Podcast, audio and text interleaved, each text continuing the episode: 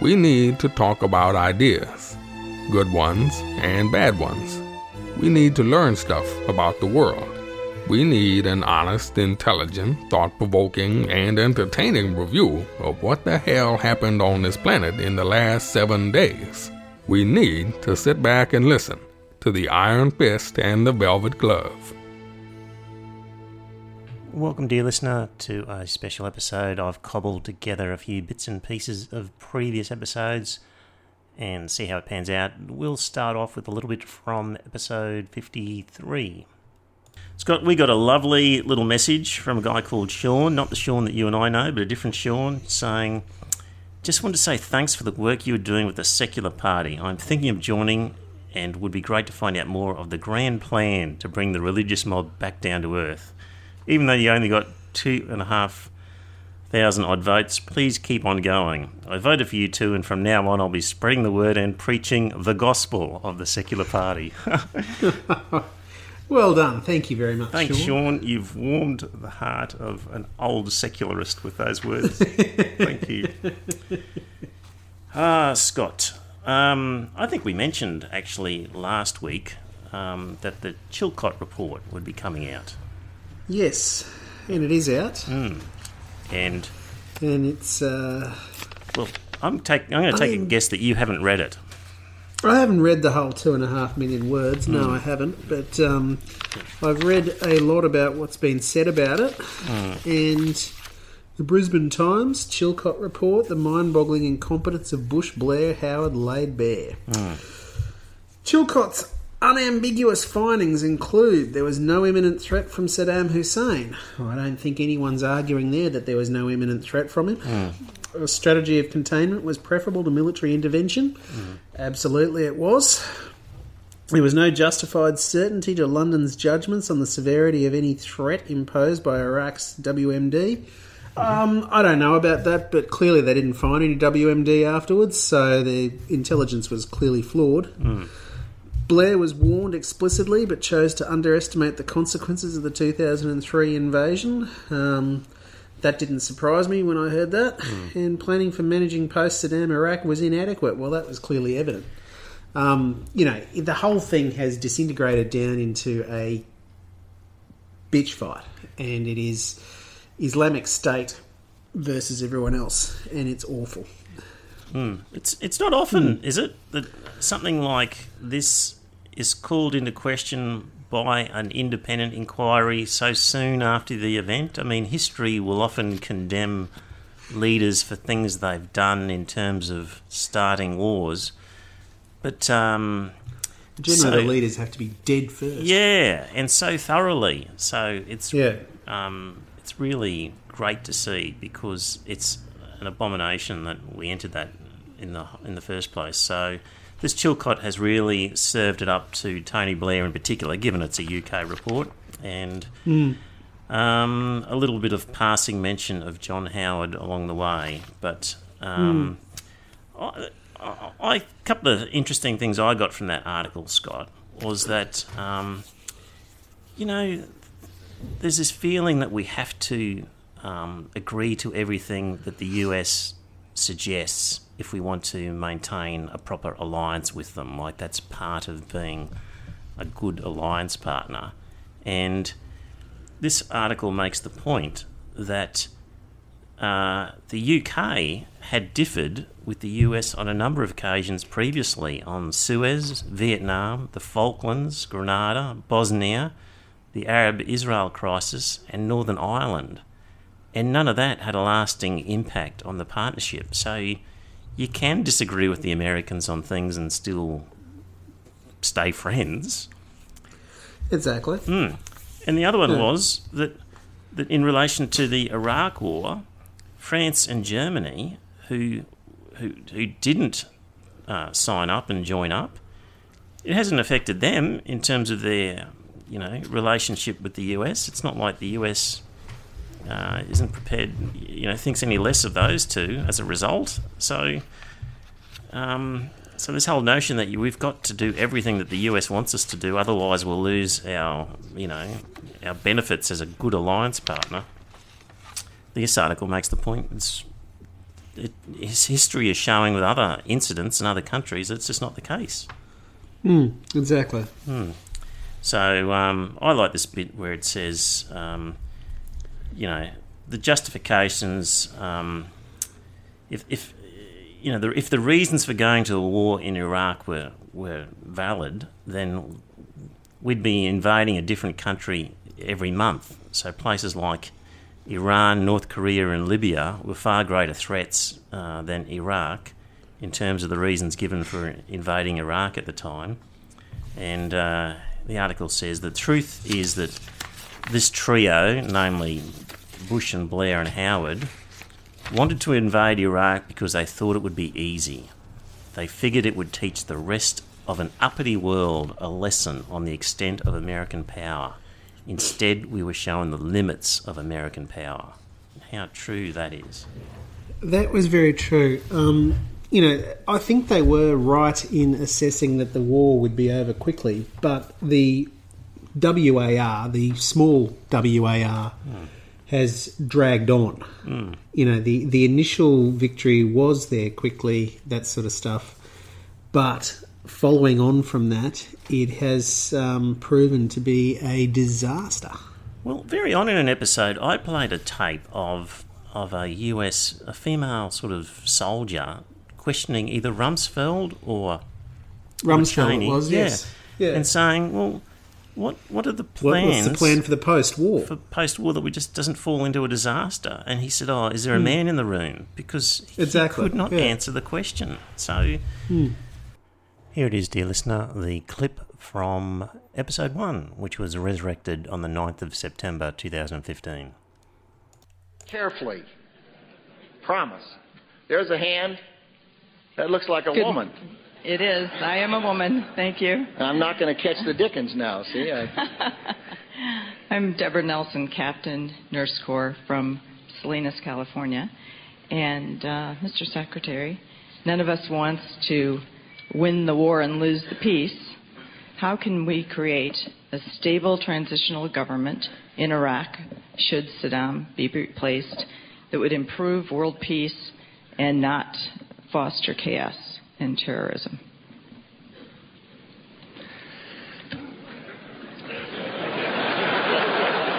where's a man?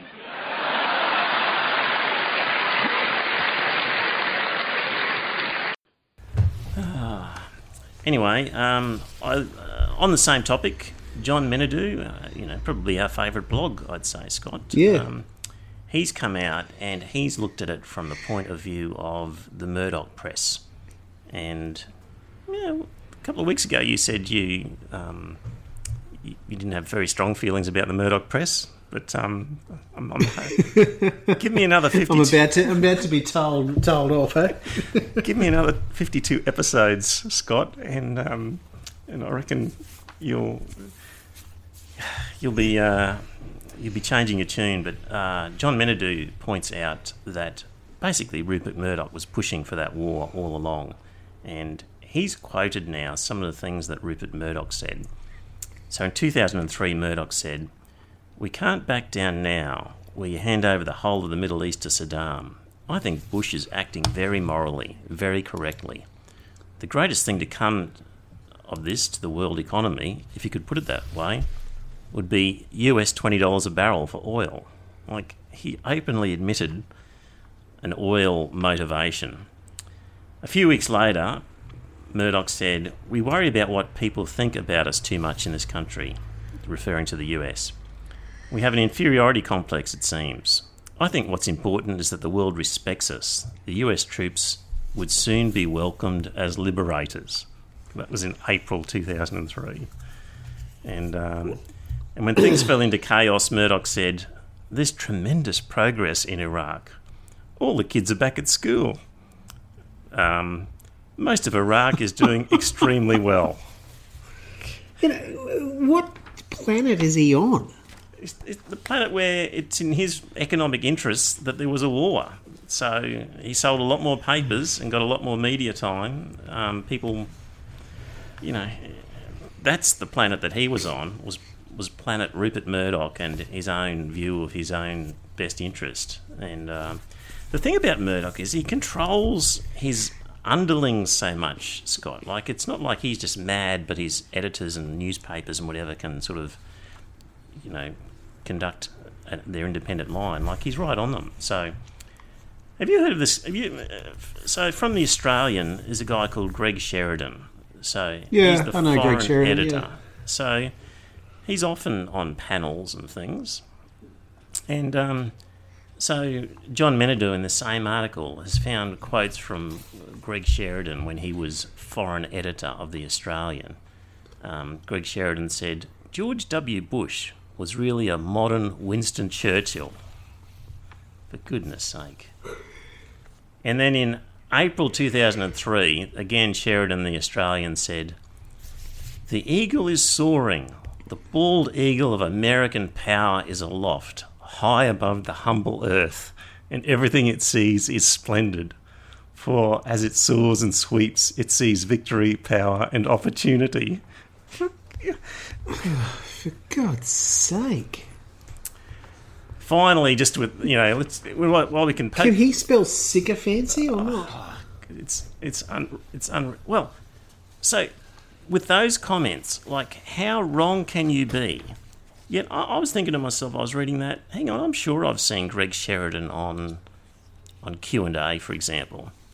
So sure enough, quickly googled Greg Sheridan Q and A, and there was an episode here. And for his, um, you know, he's one of the panelists, and uh, on the program it describes him uh, as this Greg Sheridan is the Australian newspaper's foreign editor and is one of Australia's most respected and influential analysts of foreign affairs.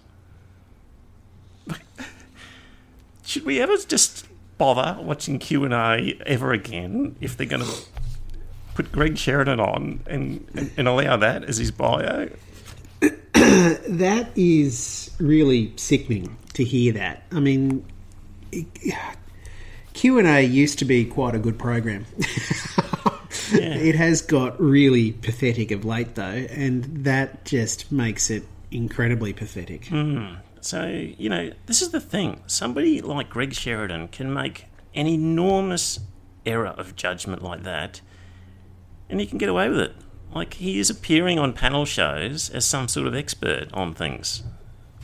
And hmm. having, having written complete rubbish like that. So, and finally, somebody like Andrew Bolt.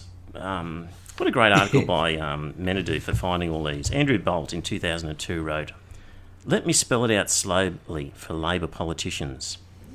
Saddam won't let in inspectors. But then two weeks later, when the inspectors were admitted, uh, Bolt didn't think it worthwhile apologising. And then, following the 2005, 2005 Iraqi election, Bolt said, At last, democracy has come to Iraq, and yet our sneering elite insist it would have been better to leave the murderous Saddam alone. So, um, Yeah, go on. no, that's it. Like, these guys couldn't be more wrong, yet they've got all the airtime in the world to now put forward other views, and they get away with it. Yeah, I mean, um, I don't think anyone really, even on the side of those of us who are opposed to the war, are mourning Saddam's passing. No. I think a lot of us are happy that he's gone, but not happy about the way he was removed. Um, and I do think that uh, had the war been justified by the United Nations, that would have been a different story. Yeah, well, they wouldn't have given the facts at the time. Otherwise, they'd be No. justifying wars against North Korea and all sorts of people right now. if exactly. that was the yeah. case. Yeah. Hmm. Yeah. Paul Keating was in the media. He just said John Howard should hang his head in shame for doing what he did. Um, And it's pretty hard to argue with him. So anyway, that's the Chilcot report, and um, and what people have to say on that. And it will be interesting. It's just a great indictment on John Howard and Tony Blair and George W. Bush, all there in black and white. Hmm. Uh, Scott, apparently, uh, are you feeling unhappy? Am I feeling unhappy? Yes. No, I'm fairly happy. I've got a six pack of beer coming me on Sunday. So. according to evangelical groups, the gay lifestyle is unhappy. Oh, right, okay. Oh. Well, no, I'm not feeling unhappy. No. One other piece of bad news homosexuality is one of those things that send people to hell. Oh, well, at least I'll have lots of friends down there with me. So, So this, dear, Um, dear listener, comes from a, uh, an article. There's an evangelical group, um, well, Hunter Bible Church. Um, I think they're part of another group. If I can find their name, I'll find it. But basically, this is a group of evangelicals who don't have their own church premises at this stage. So what they're doing is they're hiring school, um, state school buildings and halls, and conducting their affairs on weekends.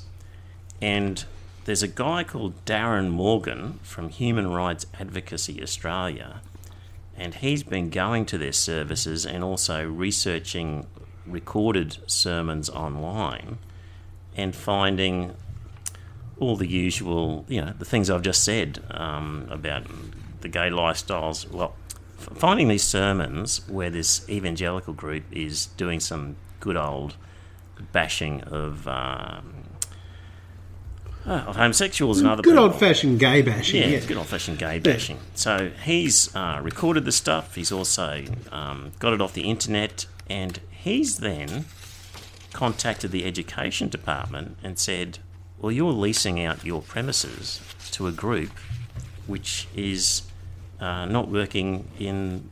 Um, you know, in a way that's to the public benefit. They're conducting these nasty sermons, um, promoting, you know, hatred against gay people. And he's having some success, Scott.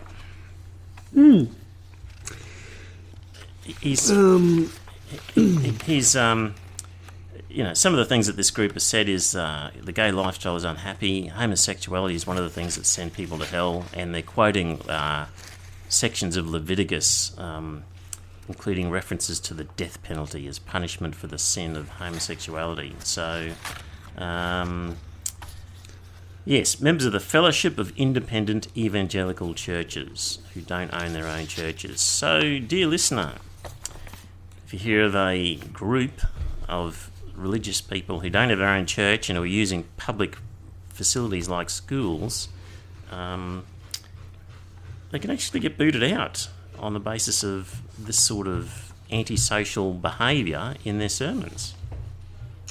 And it is a bloody good thing too, because um, you know you've got to put up with the nonsense that they do sprout if they're in their own premises. Hmm. But if they're using publicly provided premises, hmm. then I think they've got to be more careful about what they say. So Yeah. I'm I'm all in favour of that. Hmm. So, um, as you know, I subscribe to the Bible Society, and they had Yes. little article about this where they were shocked that um, that this group was being attacked. And um, They were calling out the persecution card, were they? They were, in fact. Yes. So there was a fellow, um, John Dixon, from the Centre for Public Christianity.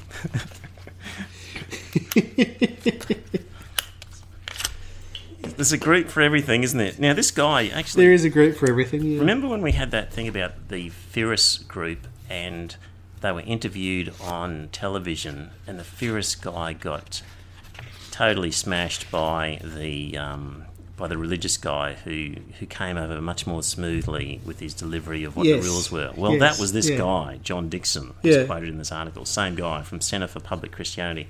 Scott, I'm going to just digress for a moment. Centre for Public Christianity. I'm going to start a list because, as you know, I've got a bit of a bee in my bonnet with these groups that just. There's a group for everything in the religious world. And I think every time we come across one now, we're just going to start our. We're going to say we start our own group with a slight variation. So, so I'm So what? This, I'm the saying- Centre for Public Atheism, or well, Centre for Public Secularism. How about that? Yeah, okay. So, That sounds good, yeah. So, so we'll just say that we've created the Centre for Public Secularism. Would you? Uh, I'll be a founding director, and would you like to be executive director, senior research fellow, director of media, senior fellow, or uh, a chair? What would you like there? I'll take the uh, chairman of that. Okay, yeah, I'll, put be, I'll be the chair. All right, yeah. so no worries. Every time we get a group like that, we're going to um, just do our own version and see how many we end up with uh, at the end of year two. So, so this is now also the Iron Fist Velvet Glove and Centre for Public Secularism. Okay. The Iron Fist, the Velvet Glove, and the Twelfth Man are all members of the Secular Party. There may be other contributors to the show who are also members. That does not mean that every opinion given on this show is policy of the Secular Party. To find out what is policy, go to the website of the Secular Party, and while you're there, think about joining and signing up because we need more secularists in this world. Thanks. But I digress. Back to this article. so John Dixon. We're on the Bible Society, aren't we? Yeah, from the Bible Society, John Dixon. He said, complaining about uh, this uh, activist guy, they search for references to same sex relationships, package up the quotations in a manner that suits their cause, and then write formal complaints to the Department of Education about homophobic sermons being preached in school facilities. For example, they will take a preacher's passing reference to the Leviticus death penalty and cast it as the preacher's own view. You know, if the preacher is going to use Leviticus Yes. in such a way, Yes. he's got to expect it's going to come back on him, can't he? Yes. I mean, there's no other way to. There's no other way to paint Leviticus. Leviticus is a hate-filled, bloody book. Yeah. Well, You know, it's Well, this is what the pastor said. He said, in chapter 20, God states the death penalty for those who disobey. And notice throughout, if it is not the death penalty, it's being cut off from the people of God, which is still death, not just instant death. And so God is serious about sexual purity. I mean, that's not a passing reference. That's no, it's not a passing reference at all. That's that's a full-blown bloody. Um, it's a, it's a, it's. What's the word I'm groping for? He, he is not calling for the death penalty for homosexuals, but he is saying that that is an appropriate punishment for us. Yeah. Um, anyway, uh, he goes on, John Dixon from the Centre for Public Christianity. Uh, this isn't fair. Play, he wrote. It's coming up to the bit I really like. Hang on. Uh, uh, let me see. Murray Campbell, a conservative Baptist minister in Victoria, points out that the internet has made church activities much more accessible to the public. And I'm quoting him here. Our sermons and websites are available to whoever is interested, including wacky atheists, angry secularists, and agenda driven journalists, he wrote on his blog. Well, you know, let's let's hope that um, that sort of thing keeps them well behaved. yeah, that's interesting because, you know, I haven't been shy of calling, you know, the religious groups nutbags, but I've never. No, you're an angry you're an angry secularist, Um, aren't you? Yeah, but I've never seen it the other turned around the other way. So it's interesting to see that a first. I think um, wack, wacky atheists and angry secularists. Hmm. Ah, Scott. Oh dear. Okay. Yes, dear listener, this is the Iron Fist, the Velvet Glove, and home of the Centre for Public Secularism.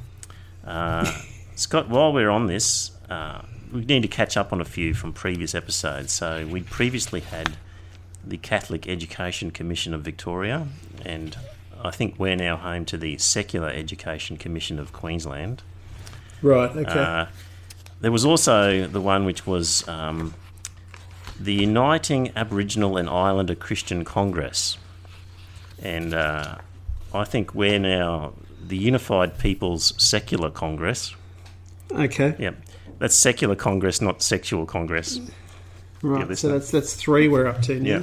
So, yeah, okay. Uh, on that one, you can be the Episcopal uh, vicar on that one, Scott. okay. Yeah. Thank you. And there's another group we dealt with at one stage, which was called Life, Marriage, and Family. And I'm going to call our version of that uh, Death, Divorce, and Unrelated.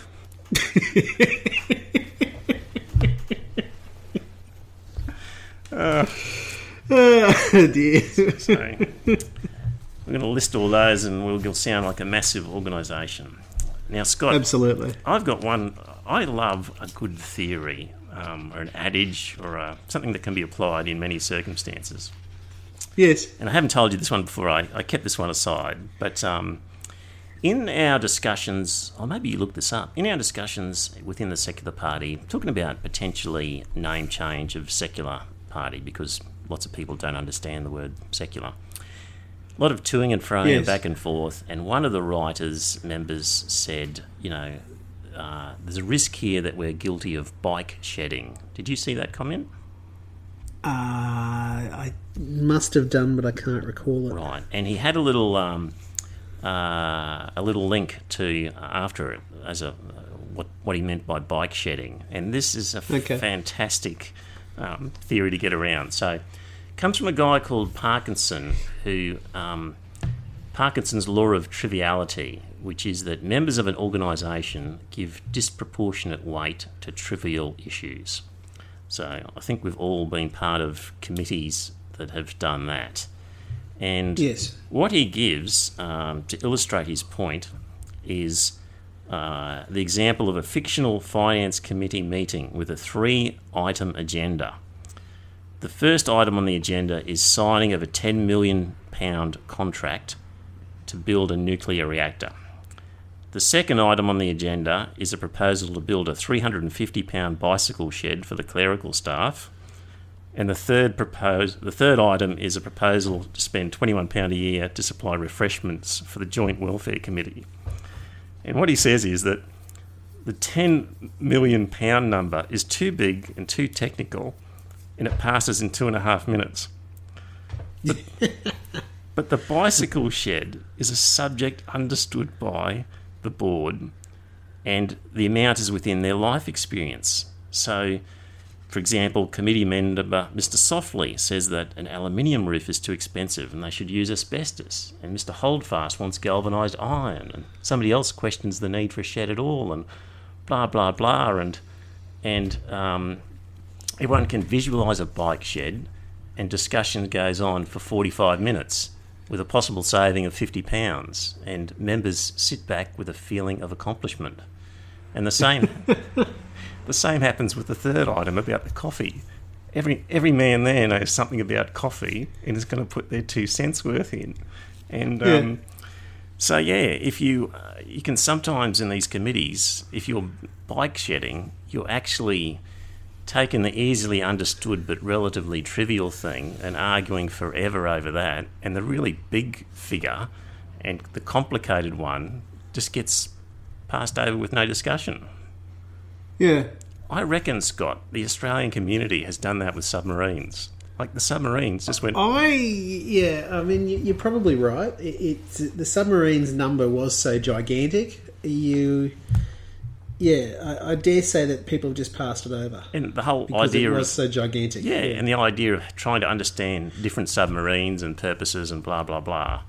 People are going, oh, just that's too hard for me. So, um, so just go ahead, do whatever you want to with submarines. Like I think, I think that was a bike shedding moment, sort of socially for Australia, for a, a lot of Australians.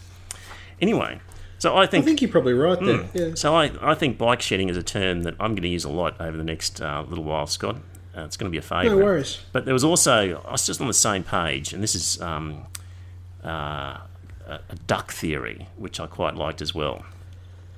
And uh, the idea is that if you've um, if you've got a boss or an overseer, some of them, no matter what you produce, will feel the need to um, make some slight change to whatever it is that you've done, just to sort of make themselves feel like they're doing their job. So you could do the most perfect presentation or idea or whatever, and they'll say, "Yeah, all good except for one thing," and change that thing. And um, the duck theory talks about it in this way um, of an example of, of an artist working on the Queen animations for battle chess. So, an, an animator for a game. And uh, the artist was aware of the tendency of, uh, of the producers to, to want to change something. So, he, he came up with an innovative solution He did the animations for the Queen the way that he felt would be best, with one addition. He gave the Queen a pet duck. He animated this duck through all of the Queen's animations and had it flapping around the corners. he, also took great care to make sure that it never overlapped the actual animation. Eventually, it came time for the producer to review the animation set for the Queen. The producer sat down, watched all the animations. When they were done, he turned to the artist and said, That looks great. Just one thing get rid of the duck.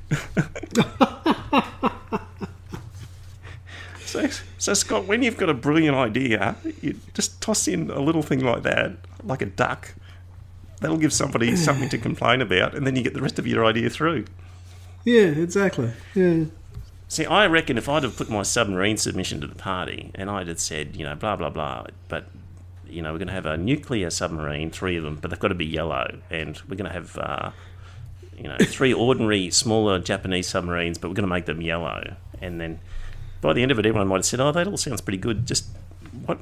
They don't have to be yellow. Just make them grey. Yeah. that would have been it. How do I know? And I could have got that through. Well, you never know. Yeah. So, dear listener, uh, in future episodes, when we talk about bike shedding and duck theory, uh, you'll know what we're talking about. And now we have a little bit from episode 67, where we discussed our, our little excursion to a Hillsong event.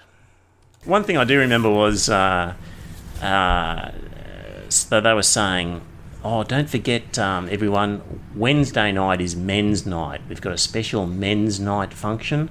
Pastor Brian Houston will be coming along. Um, ladies, if your man comes to this night, he's gonna he's gonna worship Jesus more, and he's gonna worship you more. And who doesn't want that? Hey, hey, who doesn't want that? And all the ladies in the audience are going, "Yeah, I want my man to worship Jesus more. I want my man to worship me more." And uh, and um, so yeah, so then a guy came on and said, "Guys, it's going to be great on Wednesday night. Like it's a men's only night. It's a men's night with Pastor Houston. It's going to be great. I can't tell you too much. I'll give you a little bit of a drip feed. You know, just one thing to sort of get you going. There's going to be a boxing ring." We're going to have some boxes. There's going to be a fight with some boxes. There's going to be bacon. There's going to be there's going to be chicken wings with hot sauce, and it's not going to be good for your arteries. He joked, but you're going to love it. Like, and and we're going to worship Jesus, and we're going to be better men. So that's Wednesday night. Uh, tomorrow night, Scott. if Yeah, I don't think I can make it. here we have a little bit from episode 61, 7th of September 2016.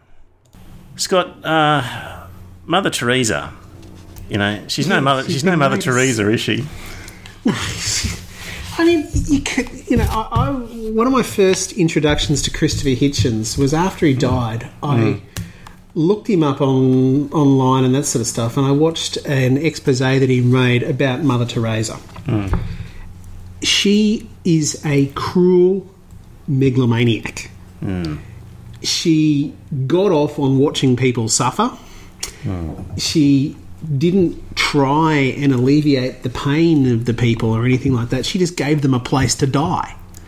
You Yes. know, she's not some miracle worker or anything else, and yet the whole world, it seems, fell over itself to kiss up to her. Yes. You know, it was a disgusting period of time, mm. and when you look back on it, you know, with uh, open eyes, you mm-hmm. can tell that she wasn't a very nice person. Mm. Well, hmm. Uh, before I talk about the article that we've got a link to, Scott, so I've got a few things of surprises here. You, not you're, get, you're getting this at the same time as the listener, but Right. the same member who attended the um, the church to listen to the Knights of the Southern Cross sent me another message, and I think now we're going to have to call that member just Deep Throat is the nickname. Deep throat, no I'll, worries. I'll, Okay. I'll tell you who he who he or she is afterwards. Yeah, no worries. But uh, but deep, yeah, so in, in future podcasts, when we talk about deep throat, uh, we're talking about the same member who's made If these two Deep Throat ever comes on, we'll have to we'll have to uh, disguise his voice or something like that. That's right, we will. so Deep Throat uh, sent me another um, message, and he said, uh, "Hi Trevor, it is my week to be angry with the Catholics. It beggars belief that the Vatican would make Mother Teresa a saint. She should have faced a jail sentence." When I was working in a small hospital in India in 1983 84, we managed many cases of life threatening uh, meningococcal septicemia, or it might be meningococcus septicemia. This was due to several epidemics of the disease over the, those two years that swept through the town and the boarding school at the time. I well remember the fear that enveloped that boarding school. The students were terrified that they would be next. The doctors of the hospital developed great skill in the management of this disease. One of our doctors, a brilliant doctor who is now a professor, decided to go to Calcutta to work with Mother Teresa. Our doctor was soon back because of her disgust at the treatment of those in Teresa's care. Mother Teresa chose to treat children with the meningococcal infection with love rather than penicillin. Penicillin at the time was dirt cheap in India. Neglect of this magnitude is a heinous crime. Uh, signed is, Deep um, Throat. Yeah, I mean that, that is that that doesn't surprise me that you, that you hear that. Hmm. It's um it's bloody disgraceful, really, when you actually say it out loud, isn't it? Well, the apologists would say she did the best with the resources that she had, and at least she was doing something. is garbage. You know, it, it, it, it's, it talks about in here somewhere. Oh, the, Well, the waste of, re- you know, she acquired all this money, but then didn't use any of it for, well, Exactly. or a little of it for actually helping people. But something like Yeah. penicillin, people could have gone somewhere to get penicillin and survived, and instead they went to her, and she prayed over them as they suffered their death. they suffered and died. Yeah, So, um, so that's Mother Teresa. So this article I've got a link to uh, says, um, well, I think she was canonised on September the fourth, just a couple of days ago. Um, and uh, this one talks about the two miracles that are required for being canonised a saint. So apparently, if you're going to be beatified, you need one, and then if you're going to be canonised as a saint, you need an extra one to get two. And uh, what this article says, I talked about Christopher Hitchens. So you mentioned him and his documentary. Um, yeah. so when somebody's going to be, um, you know, when they're open inverted commas investigating whether somebody should be a saint, uh, there's, there's like a devil's advocate role of somebody who says no, no, no, they shouldn't be. And Christopher Hitchens actually had that role, the official Really? devil's advocate role for the Mother Teresa sainthood program. Um, unfortunately, he wasn't successful. Um, but anyway, the first miracle, well, the one that was required for her beatification, was a case of an Indian tribal woman, uh, Monica Besra, who claimed to have been cured in 1998 of stomach cancer in the form of tubercular tumour after she placed a locket with a picture of Mother Teresa on her abdomen. However, the doctors who treated the then 30 year old woman stated she'd actually been cured with nine months of anti tubercular medication. Reporting to the West Bengal government, the doctors insisted that Mrs. Besra had continued to receive medical treatment long after the death of Mother Teresa. Besra's husband, Seku Murmu, agrees. Quote, It is much ado about nothing. My wife was cured by the doctors and not by any miracle. End quote. He adds, My wife did feel less pain one night when she used the locket, but her pain had been coming and going. Then she went to the doctors and they cured her. Yeah. This Exactly. sort of nonsense. The, the second miracle attributed to Mother Teresa was cloaked in secrecy. Reportedly, a Brazilian man's life was saved after his priest prayed for Mother Teresa to intervene with God. However, the man's identity was not disclosed at the time in order to maintain the discretion needed for the investigation. I mean, how can how can they keep a straight face when this with this stuff? the gall. It, was, you know, the the, the, the, um, the whole article was about, you know, it, it it summed it up beautifully at the end of it all, where it said the church's approach is obviously an attempt to trump science, downplaying its role in many actual cures, choosing remarkable cases as to emphasise their medically inexplicable nature. Doctors, including Catholic doctors, should refuse to play the miracle game. If the ah. church wishes to honour doct- a uh, doctrinaire nun, let it do so without an affront to science and reason. Yeah. Yeah. You know, never a truer word's been spoken. But it is incredibly. You, you, I think you described it as an affront. It was an affront hmm. because you know they grabbed these two people. You know, the first one, the first one was incredible. You know, she'd been on nine months beginning the tubercular. What was it? Tubercular treatment. Yeah. Yeah, and she'd been getting that for nine months, and she was cured. Hmm. I mean, one would have thought that you'd, you'd sit there and say, "Well, hang on a minute, what worked? The drugs or the or the praying?" Yep. Yep. yeah, Well, this whole notion that praying to a certain person makes them the you know generator of the miracle is is just whoever dreamt that one up was just um, was in the business of creating saints, weren't they? I mean, when you when you Well, develop were, a rule yeah. like that, you can really you can go to town on sainthoods. Then anything's Exactly. possible. I mean, that's the one where you know you don't really need people present at all. So. Anyway, that's Mother uh, Teresa. Um, Dear listener, not too long ago, you looked at your podcast app and saw that a new episode of the Iron Fist and Velvet Glove podcast was available to download. Did you silently think to yourself, Great, a new podcast. I like listening to those guys. If so, then you qualify as a potential donor to the podcast. Your donation will help cover some expenses, but more importantly, your donation tells the boys that they are on the right track and to keep up the good work. A dollar a show is all they ask.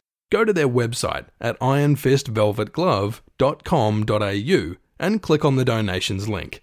And finally, a bit more from episode 61. This is actually one of my favourite segments uh, that we've ever, we've ever done, and it uh, we look at the biography of Muhammad.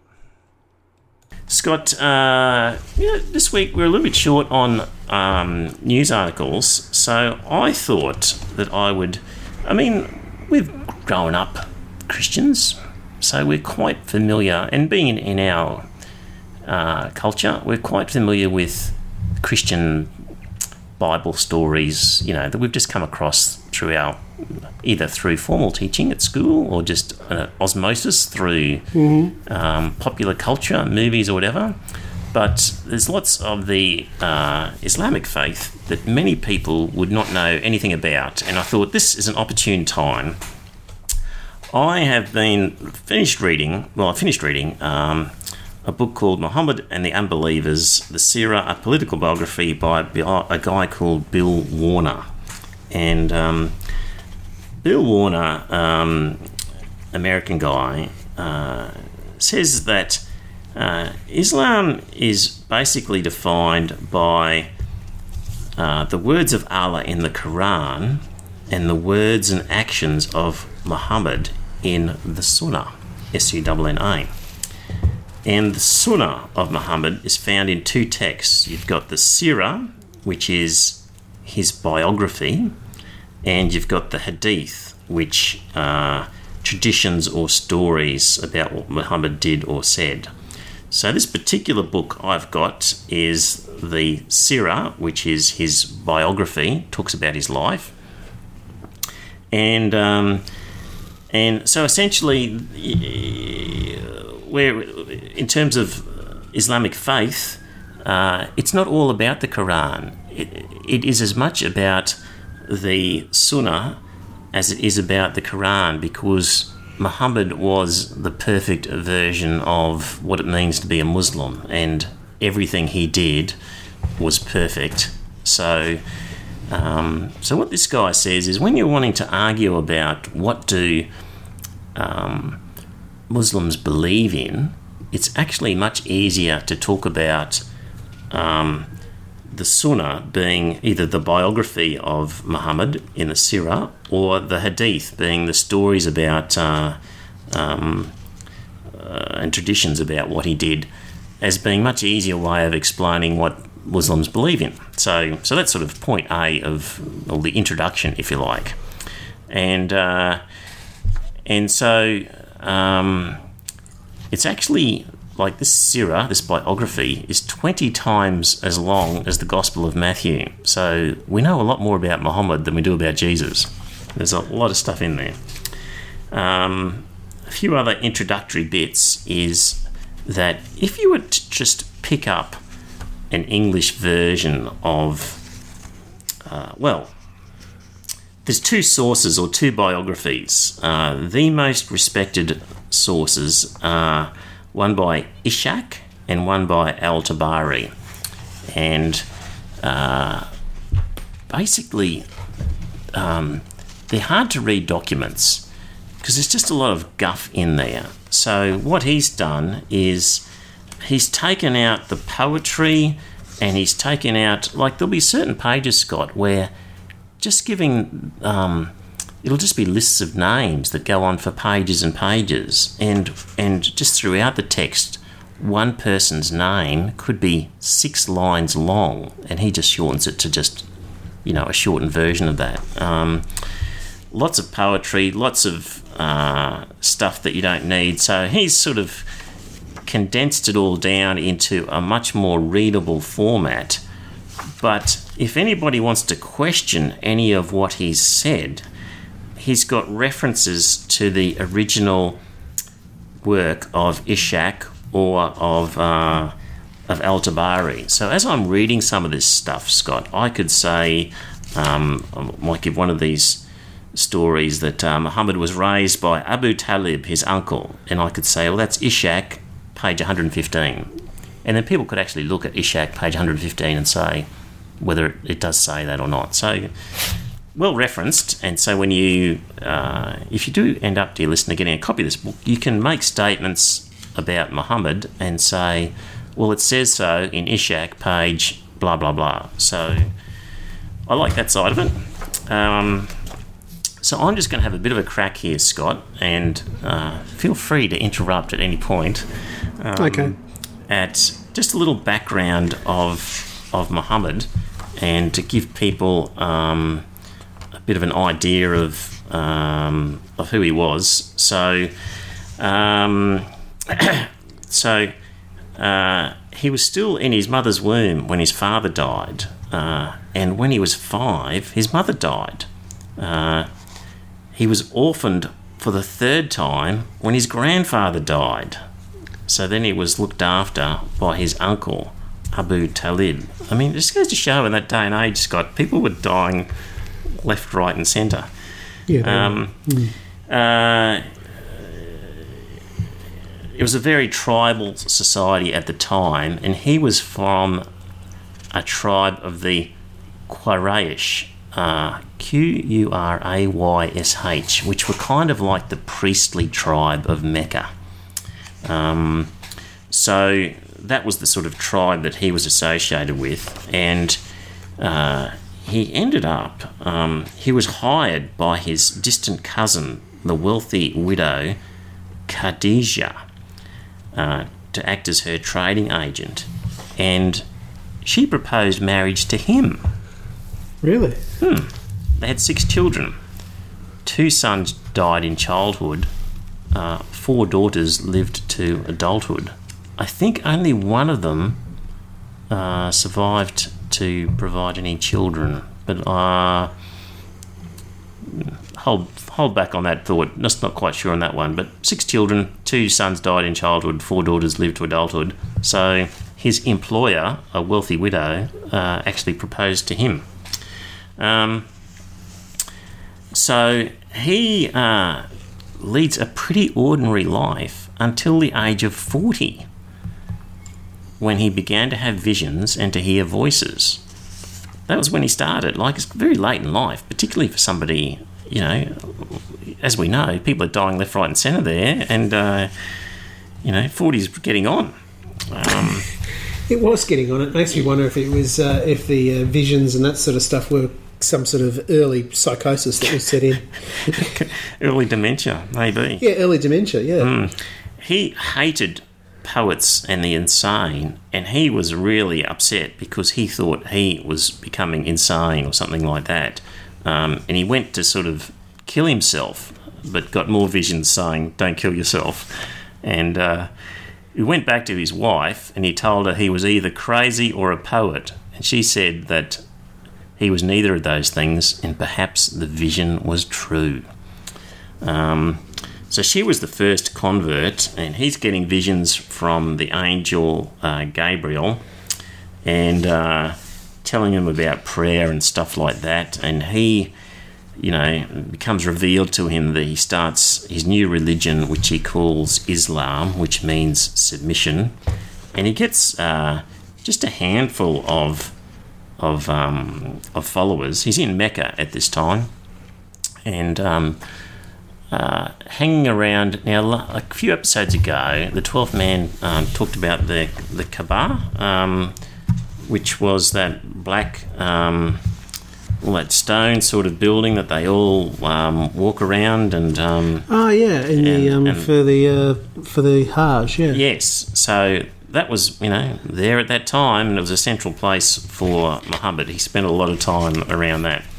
Um, anyway, um, he's, you know, he's quite the orator, and he, he speaks quite good poetry, and he's obviously filled with a zeal and is convincing and persuasive, but also just plain crazy. And um, uh, uh, this is from Ishak, page 183. Muhammad continued to preach the glory of Allah and condemn the Quraysh religion, which was his original tribal sort of religion. He told them their way of life was stupid and insulted their ancestors, cursed their gods, mocked their religion, and divided the community, setting one tribesman against another. The Quraysh felt that this was all beyond bearing. Tolerance had always been their way. Many clans, many gods, many religions. Another religion was fine. Why did Muhammad demean the others? Now, this is in Muhammad's own biography at page 183 of Ishak. Yeah. It's a, uh, there's various other passages that I can't read, but there's a very strong theme where when he's originally just proclaiming his new religion, people are like, okay, believe what you like. Like there's heaps of religions here, that's fine. But he had to go insulting and, and demonising the other ones, and that's when they had a problem. Gathers a few more followers, um, and uh, let me just It's a pity they didn't rub him out early on, isn't it? it is a real pity. It is indeed. um, at one point, some of his followers um, went to Ethiopia, and uh, so some Christian, uh, so and some Christians from Ethiopia came back to Mecca to try and you know find out who this Muhammad guy was that these these guys were talking about. So again, Ishak, page two hundred fifty nine.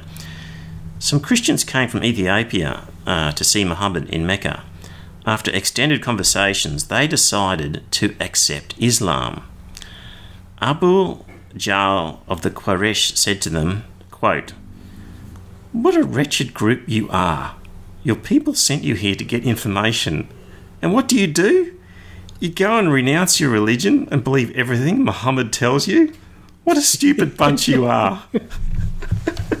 they gave him a pleasant reply and they went back to Ethiopia.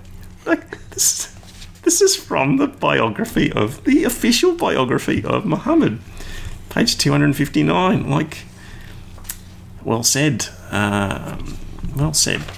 Okay, but uh, the good story that I'll just I'll, I'll spend a bit of time with before we finish up was um, the night journey. Scott, you might have heard a little bit about this. Uh, starts at Ishak, page two hundred and sixty four.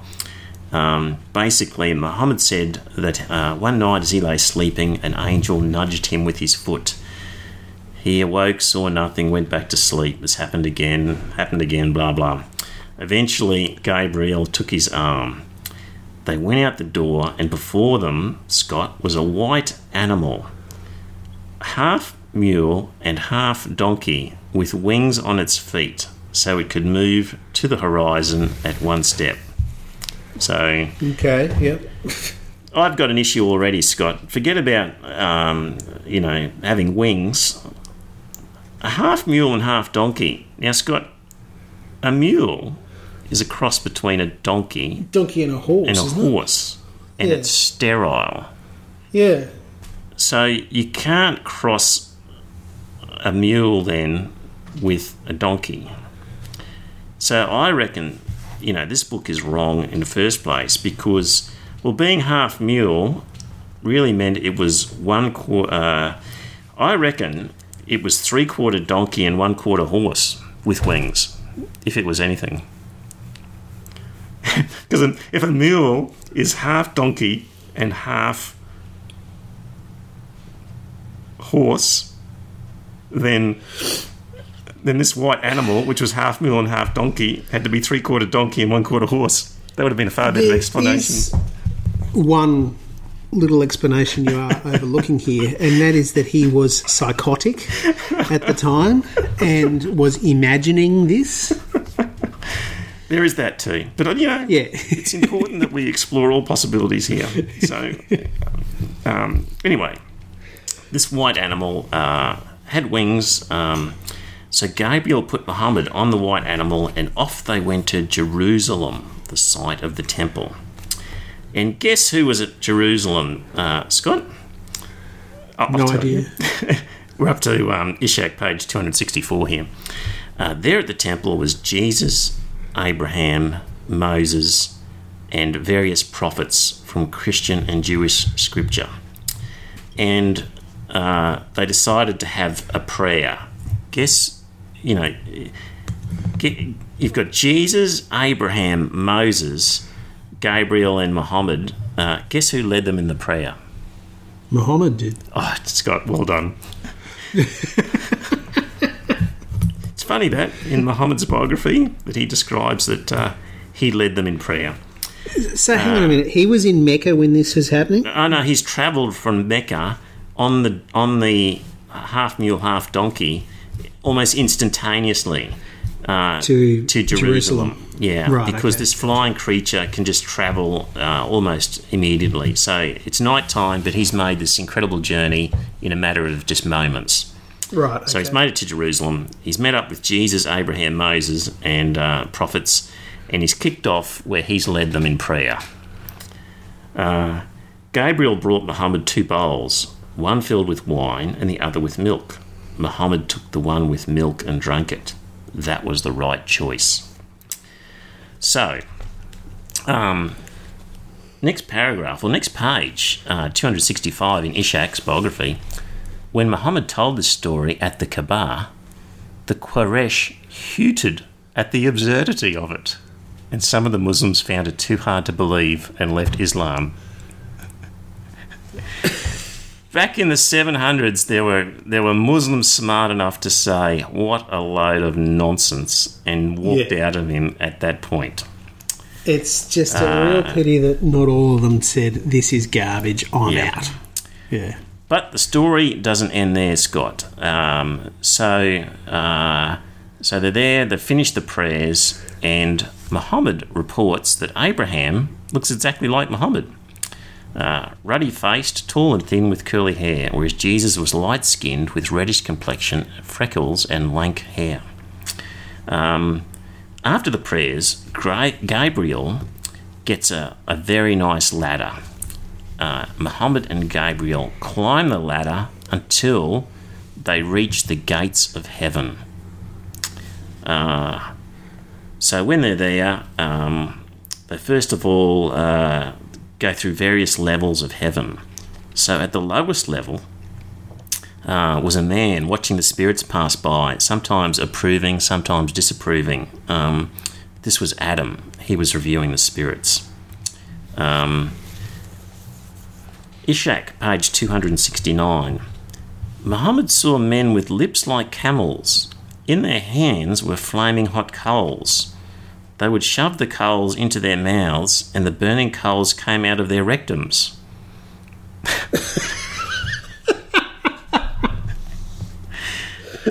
These were those who had stolen the wealth of orphans. Uh, then he saw women hanging by their breasts. These women had birthed bastards while married. Muhammad said, Allah hates women who birth bastards. So, I mean, that's, that's the first level of heaven. Uh, Muhammad was then taken up to the second level where he saw Jesus. Uh, in the third level, he saw Joseph, son of Jacob. In the fourth, he saw Idris. Uh, in the sixth, a dark man with a hooked nose. This was Moses. Um, and in the seventh heaven uh, was a man sitting on a throne in front of a mansion. Uh, this man on the throne looked just like Muhammad, but was in fact Abraham. Uh, now, Muhammad, uh, Abraham took Muhammad into paradise, where there was a beautiful woman with red lips. Muhammad asked whom she belonged, to whom she belonged, for she was very attractive to him. She was Zainab, the wife of his adopted son Zaid. You've got to hand it to Muhammad. I mean, he's hopped on a winged beast, gone all the way to Jerusalem, led the great prophets in prayer, climbed a ladder. He's gone through six stages of heaven. He gets to the seventh heaven, sees a good-looking girl, and says, "Well, who's that?" Like, I'm got I'm a bit quite keen on her. Like, he's got an eye for the girls all the time. He, he does have an eye for the girls all the time. You know, Hmm. it's um. There was no mention of, of a dozen virgins, though. No, not in this section. Uh, that will be in. Uh, perhaps that's in the Quran. Uh, it, it wasn't. No, that wasn't really referred to in his biography. So it might be in the Quran or in the Hadith, um, but Right, not in okay. this. Yeah. So um, uh, we're coming to the conclusion of it here. But um, when he got to the seventh heaven, I've heard that expression "seventh heaven" before, but I never thought about it. It must be rela- referring to the seventh heaven of Muhammad. You've heard of seventh heaven, have you? Yeah, I've heard of seventh heaven, but it was only ever well, it was always around the Christian Christian tradition, saying that the seventh heaven, that sort of stuff. But I couldn't tell you what it meant. Yeah. Okay.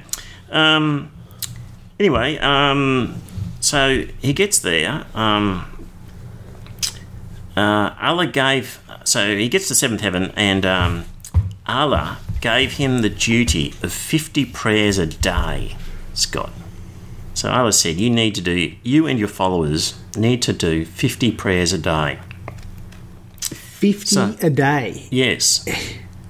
Now, when he So returned, what they do? The five? Uh, is it the four or five prayers they do a day? well, uh, here's the explanation, Scott.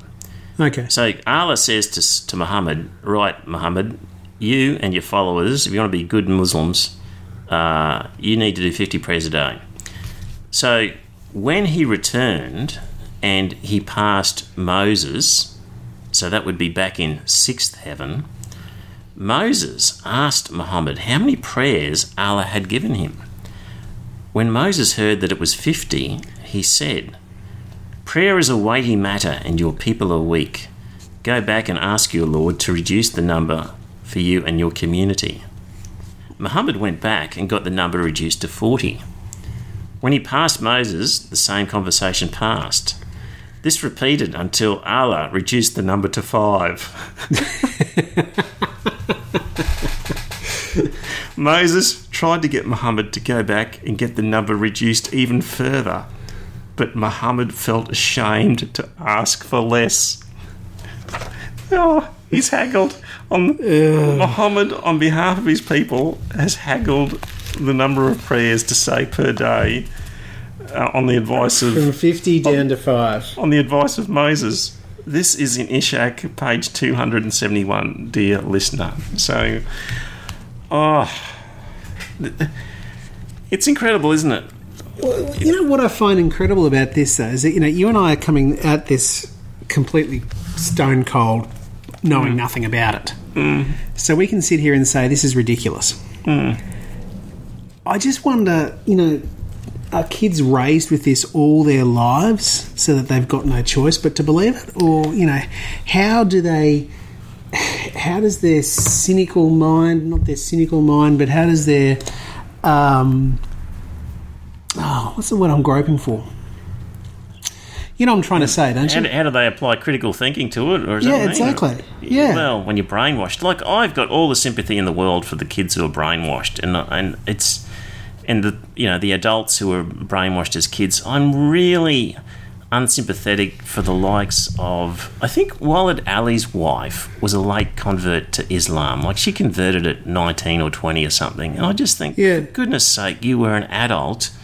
Did you, re- you know, if you are a follower of Islam, you you have to believe all this garbage. I mean, Exactly. Muhammad was the perfect. Uh, he was perfection. Uh, we haven't even begun, Scott, on the on the warlike atrocities that he then commits onto the non-believers in Mecca and Medina, uh, and, and what goes on there. But you know, if your religion is based around this guy, you've only got to scratch the surface of his own biography to go, this is completely bonkers. Yeah. As an educated Western person, that you could, for an instant, I mean, 700 years ago, the Quraysh tribe were saying to the Ethiopians, what sort of people are you? You've been sent here to investigate and you've swallowed everything you've said, you stupid idiots. Like, Yeah, it's just- exactly. so ah, it's frustrating. So, um, but anyway, I thought uh, that's interesting. So, in the coming weeks, we'll, um, uh, dear listener, um, help you with a little ride along the life of Muhammad, and it, it, I mean, it starts off comical, but it gets pretty darn ugly as we Very go quickly, along. yeah, Mm, yeah. So, um, so there you go. And that's it, dear listener, for this special episode of the podcast. Uh, thank you for those of you who have sent kind words and feedback during the year. If you're one of those people who hasn't, then I'd really appreciate it. If you've been enjoying the podcast, if you've been listening to a few episodes, please, as a little Christmas present to Scott and I, could you just send us a bit of a message via Facebook or something like that, just to let us know and uh, encourage us to keep up the the good work, hopefully, over you know next year. So, uh, hope you enjoyed the show. Not sure what we'll produce next week, but uh, it'll be a surprise for all of us. Okay, bye.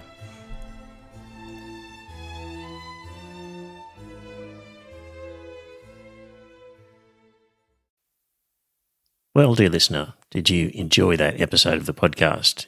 If you did, I've got a favour to ask. Uh, first up, tell some friends. Let them know about the podcast. You'll be discussing something at some time, and you might be repeating something I've said. And when you're talking to your friends, say, hey, I heard this on this podcast, and it's worth listening to. And maybe pick an episode that you think's a good one and direct them to it. Like, grab their phone and go to their podcast app and search for Iron Fist Velvet Glove and subscribe on their behalf on their phone and uh, and just put the word out. The other thing is you could become a patron and support the show. So if you go to our website, you'll see a link to Patreon, and there are some different options for subscribing and paying per episode. And really, the amount that you pay depends on what you get from the podcast. So there's different levels ranging from a dollar fifty Australian to I think ten dollars and various ones in between. It's really what do you think it's worth? Is it worth a cup of coffee? Uh, is it worth more than that, less than that? Whatever you get out of it, because not everybody gets the same. Maybe you don't listen to the whole thing. Maybe you never talk about it with people. Maybe you really couldn't care less half the time whether the podcast is there. It just it'll be different for everybody. So if you get a lot out of the podcast, contribute a bit more. If you don't get much, contribute less. But in any event, you can subscribe there. If you don't like the idea of a regular subscription, the website has a link to a PayPal donation. So you could just do a one off donation every now and again. So there you go. It'd be good to uh, spread the word, get a few more listeners, and that way, look, if we ended up getting more listeners and more money, we could do maybe a second episode or more special episodes, provide some more content. So it's up to you. If you think it's worthwhile, let people know. Thanks.